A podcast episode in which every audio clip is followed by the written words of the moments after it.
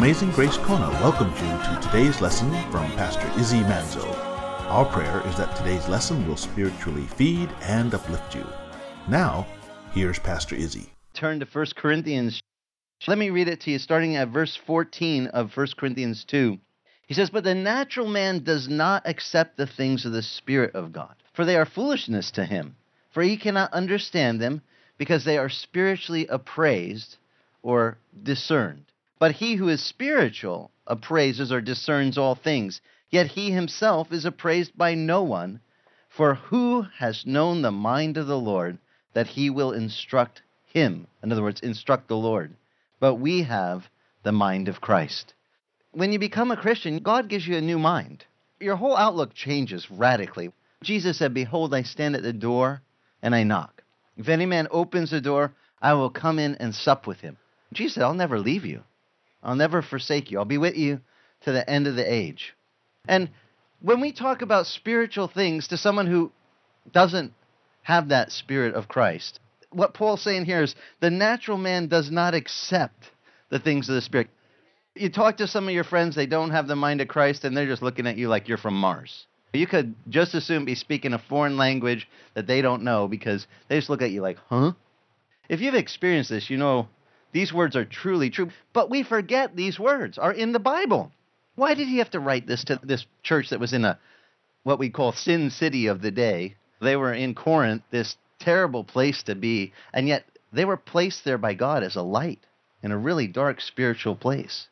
And yet Paul has to remind them that when you speak spiritual things to someone who's not in the spirit, we should just put big disclaimer right all around the edge of this verse 14 don't be surprised when they don't accept it.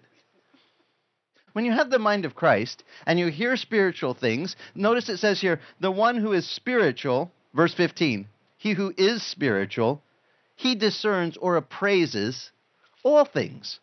Your ability to discern things, whether they're of the Lord or not of the Lord, or hey, that's a bad thing to do, that's a good thing to do, to see value. Now, I like that it uses the word appraise because it's actually closer to the Greek word. It's not just to be able to tell whether doing something is good for you or bad for you, but it's actually seeing the value in doing something good or doing something bad. And it's not only knowing what is good to do, it's actually seeing some value in doing it. When you make an appraisal of a house, you're trying to figure out what's its value. How much is it worth? How much is it worth to take care of ourselves? I know for me, I feel so much better and alive and appreciate the day just if I get to do this silly little discipline of eating small meals every couple hours because I feel like I have more energy. This is a physical discipline down here on this plane, and up here is a godly discipline. This is a shadow of this truth. So if I need to eat regularly to feed this physical body, what do I need to do to feed my spiritual body? I need a regular discipline of eating, a regular discipline of exercise.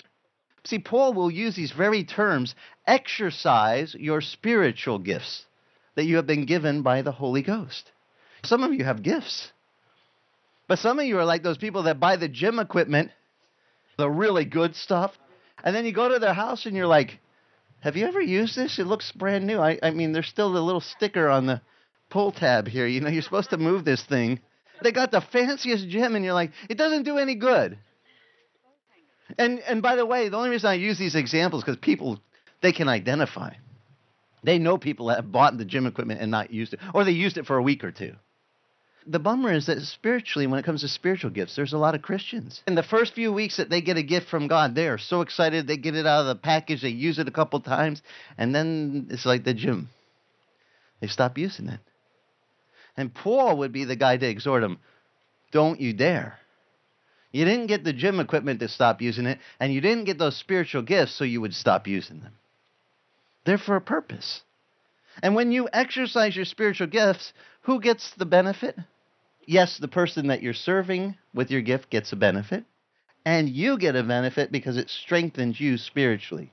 And guys, in this day, we have a lot of weak Christians really weak and carnal Christians. And Paul, writing to the church at Corinth, they were known for being that carnal church. So he's got to turn their mind now to the focus it's got to get on so that they can become strong spiritually. They're not strong yet. He says, Who has known the mind of the Lord? Verse 16, the last verse of chapter 2. That he will instruct the Lord. He's quoting, by the way, from Isaiah 40. Who has known God's mind that you get to tell him what to do?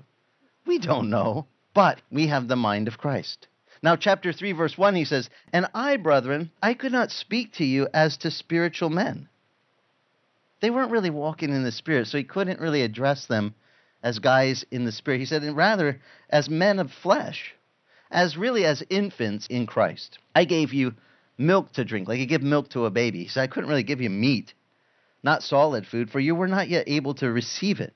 And indeed, even now, to this church, they were not able to receive the meatier things of the Spirit.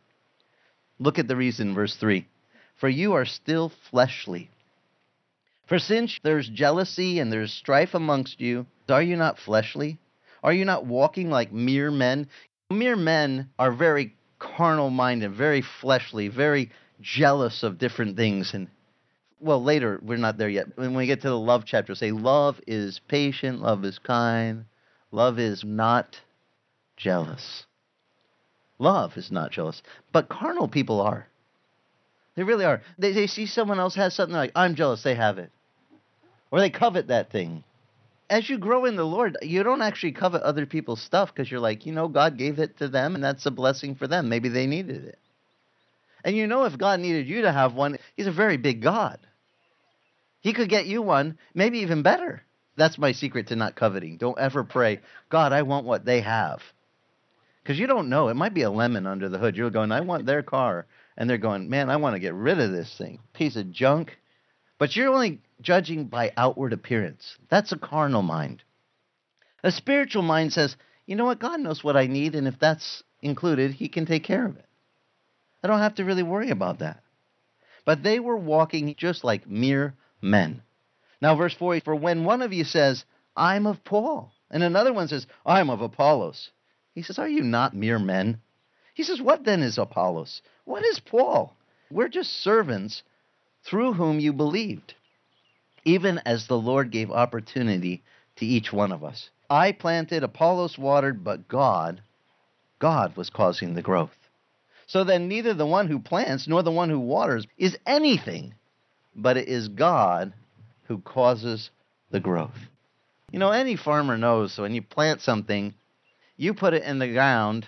In ancient days, they counted on the Lord for the rain to do the watering, directing water that He had already brought to the earth. Men forget that He's still the one in control of the water. And yet, we don't really make the plant grow. All we can do is stick the seed in the ground and put water on it. It's God that makes it grow. And Paul says, when it comes to spiritual growth in other people's lives, you just got to remember it's He that causes the growth. This is where the difference between a carnal Christian and a more mature Christian begins to be more apparent. The more mature Christian is not identifying with I'm of that person or I belong to this church, I'm part of that gang or I follow this leader or that leader. We have in our culture personality cults to the max. I mean, we really do. We have well, I go to the Glass Garden Church and I go to the Crystal Cathedral or I go to they tell the names of these fellows that started those works, and I don't want to knock them, but they're nothing, just like I'm nothing. Just like what Paul said. Apollos is nothing. Paul says, I'm nothing. It's God who's everything. When you go to church, I pray that wherever church you go to, the pastor keeps pointing you to the Lord. He's the one where our focus should be, never on men. It's not about following a man, it's about following the Lord. And even Paul himself, when he had new believers, he would say, Look, okay, you don't know how to do it? Fine. You can be an imitator of me, he says, as I am an imitator of Christ. I'll just show you by example. And eventually, you won't even need to see me because you'll get the hang of it and you'll be copying the Lord directly yourself. I've used this before as one of the most challenging ways to see how's your spiritual walk going. You're not sure? How about you have a friend who didn't grow up at all, no exposure to Christianity, never got to go to church. And believe me, on this island, there's quite a few. And you get to meet one of them, and they say, I don't know anything about this. How would I do it? Could you say, like Paul did, you don't know how to do this? Okay. Just copy everything you see me do as I copy the Lord. And you go, but wait a minute. What if there's something you do that you know that's not really the Lord? this is where it cleans up your act. Because really, if we would be like Paul, and Paul was willing to do this, he's like, You don't know how to do it? Fine. Be an imitator of me as I am an imitator of Christ. That takes some guts. I mean, that takes commitment to your faith. Because if you say that, especially, by the way, if you want to really get it dialed in quick for your walk, do that with a child. Do that with a Sunday school class. Okay, kids, I'll show you how to be a Christian. Because believe me, anything you do wrong, they will catch you. So when you say to a kid, here's how to be a Christian, follow my example. Now you need to be clear to tell them, eventually you won't even need me in the way. You'll get the whole hang of this so good, you will imitate the Lord, and hopefully you'll say to someone else someday, now you imitate me as I imitate the Lord. That's what we want to do is grow to where we're all being the imitators of Jesus. Paul says, I'm nothing. Apollos is nothing. God's everything. He's the one that causes the growth. Verse 8, he says, Now he who plants and he who waters are one, and each one will receive his own reward according to his labor. For we are God's fellow workers, and you are God's field. You're God's building. According to the grace of God, which was given to me like a wise master builder, as I laid a foundation, another is building on it. But each man must be careful how he builds on it. For no man can lay a foundation on another than the one which is laid, which is Jesus Christ. He's the chief cornerstone we read in Hebrews, that the whole building is built upon. There's no other foundation you should lay down for someone's faith other than Jesus. Everything's about Jesus. That's the whole firm foundation of our faith. If they veer away from that, they're building on a, a wrong building for faith. If you're building it on Muhammad or Buddha or any other person, you've got the wrong foundation for your faith. Now, some people say, well, you're really fundamentalist. You're really narrow minded. Listen, don't get mad at me, okay? Jesus said in John 14, verse 6, I am the way, the truth, and the life. No man gets to the Father except through me. Period. He didn't go, Well, I am one of many ways. See, either he was a full out liar or he was absolutely who he said he was the Son of God, Emmanuel, God with us, to show us the way to God. Buddha didn't say he was the way. In fact, Buddha said there has to be a God. Look at the evidence of all creation. It, it testifies there is a very creative creator. He seemed to be quite intellectual, very observant man.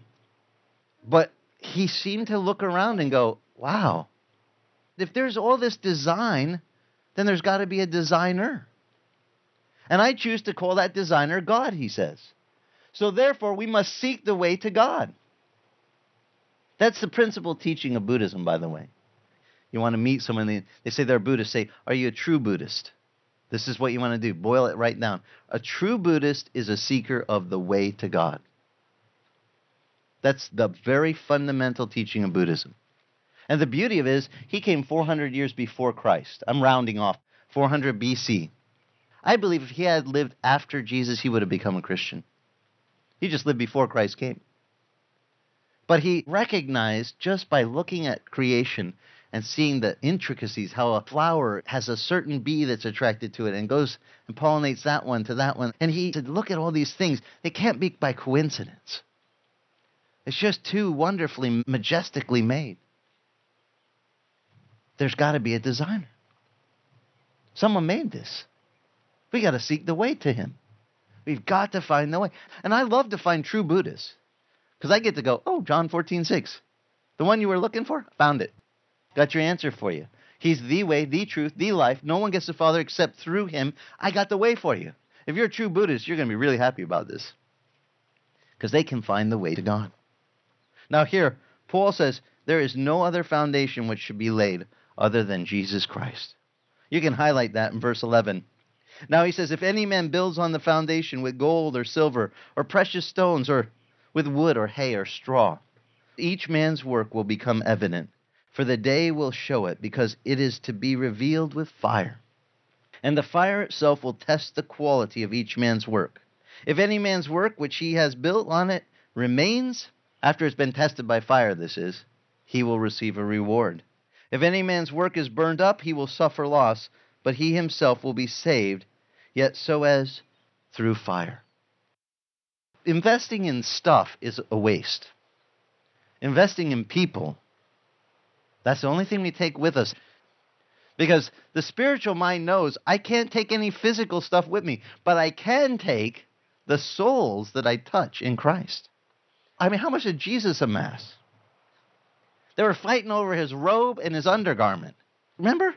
The soldiers? They didn't say, and we want your house and we want all your stuff. He didn't have stuff. If stuff was the goal of our Christian faith, I submit to you that we've been duped with a very watered down gospel that is very carnal and very not spiritual. And somebody forgot to preach 1 Corinthians chapter 3. Because this just happens to address that carnal issue. Just ancient times, but it's the same problem. Everybody was amassing stuff and worried about what house they had and what trinkets they had to decorate their house and all the stuff, and they forgot about what's really important is people. If you put more value on your stuff than you do on people, you will turn into a miserable ogre by the end of your days. And to be honest, most people won't want to be around you because it becomes really apparent as time progresses. In Ecclesiastes, it says that the living, the living take it to heart that this whole life is a bunch of vanity, emptiness. It says it's actually uh, more blessed to go to a funeral than a party. Because this is the end of every man. Every one of us is going to face leaving this earth. And if you don't take it to heart, you really don't figure out what's important. You don't figure out what's important with your relationships. You don't figure out what's important in keeping things in perspective. The people who all they do is amass stuff. I to tell you this, but I've been at funerals where the people were the wealthiest, wealthiest individuals. And there's nobody there. And the kids who are there are only there because they just want to get it over with so they can divide the inheritance. And they usually have cursings to say about the person that departed. I mean, I've been at funerals where they had such little, but they were always so giving and loving and investing in people. And those funerals, they're packed. Those funerals, they have touched so many lives. And I see, wow, what's a difference of value a life can make. Think about how much difference has our life made in others' lives. When we go, are they going to go, wow, glad he's gone? Or are they going to be weeping because of the impact that you had and the love that you showed and invested in those people's lives. You should have invested in stuff. You should have bought more stuff. Why? Could you take that stuff with you? Don't worry. Even a carnal man, it's funny, they have a blinder on. I can tell them that. I said, What, you plan on bringing a U Haul to heaven? Or for your case, maybe not? Doesn't matter. You know, you never see the hearse pulling the U Haul with all their stuff. And if they bury their stuff with them, don't worry, grave robbers come and dig it up and take it away. Because they ain't taking it out of here. I mean, even those pharaohs that put it all in those tombs, later, what somebody do? Comes and grab the stuff. They rob it because the stuff didn't actually leave this earth with them, even though they had that silly deception. Wake up. I'm here to say, and this is spiritual words, to the person who's maybe carnally minded, wake up. Get a mind of Christ. You need to be born again in the Spirit because this what I'm sharing will make your life of value. It'll make it where at the end of your days people will be going, "Man, we're going to miss them." But only until we see them again in heaven. Helps the perspective. These things hopefully to you will be like you'll go, "Wow, I see a value in that." There is a value in living for Christ. There is a value in not making it the emphasis about stuff, making it about the people. The stuff is just there to help you take care of people.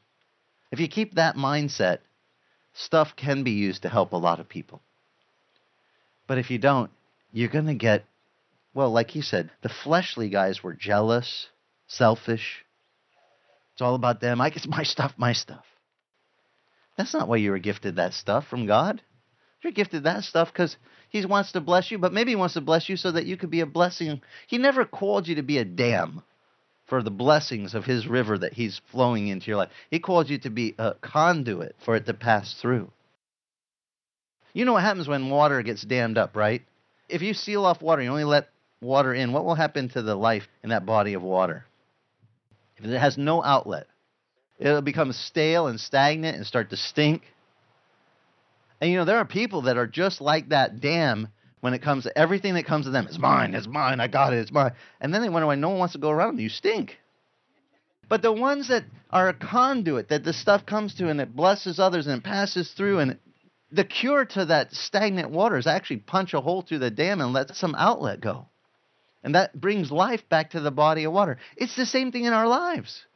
You weren't given all that stuff, so you just hold it.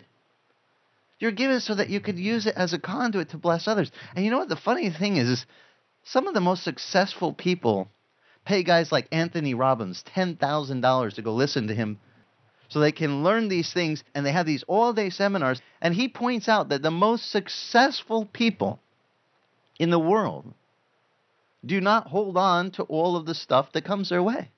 One of the pastors, I heard on, on the radio, he went over to Israel. He met with a completed Jew. He's a Jewish man that believes in Jesus as his Messiah. That's a completed Jew. And he's the fifth richest person in the world today. In the billions, it all owns real estate on the old Temple Mount.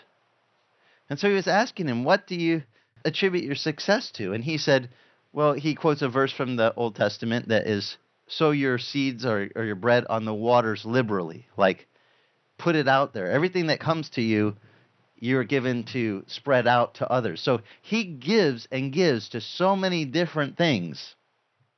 And yet he's giving and giving. He's trying to give away his wealth all the time, and it just keeps increasing. Because what does the scripture say? Give and it will be given to you.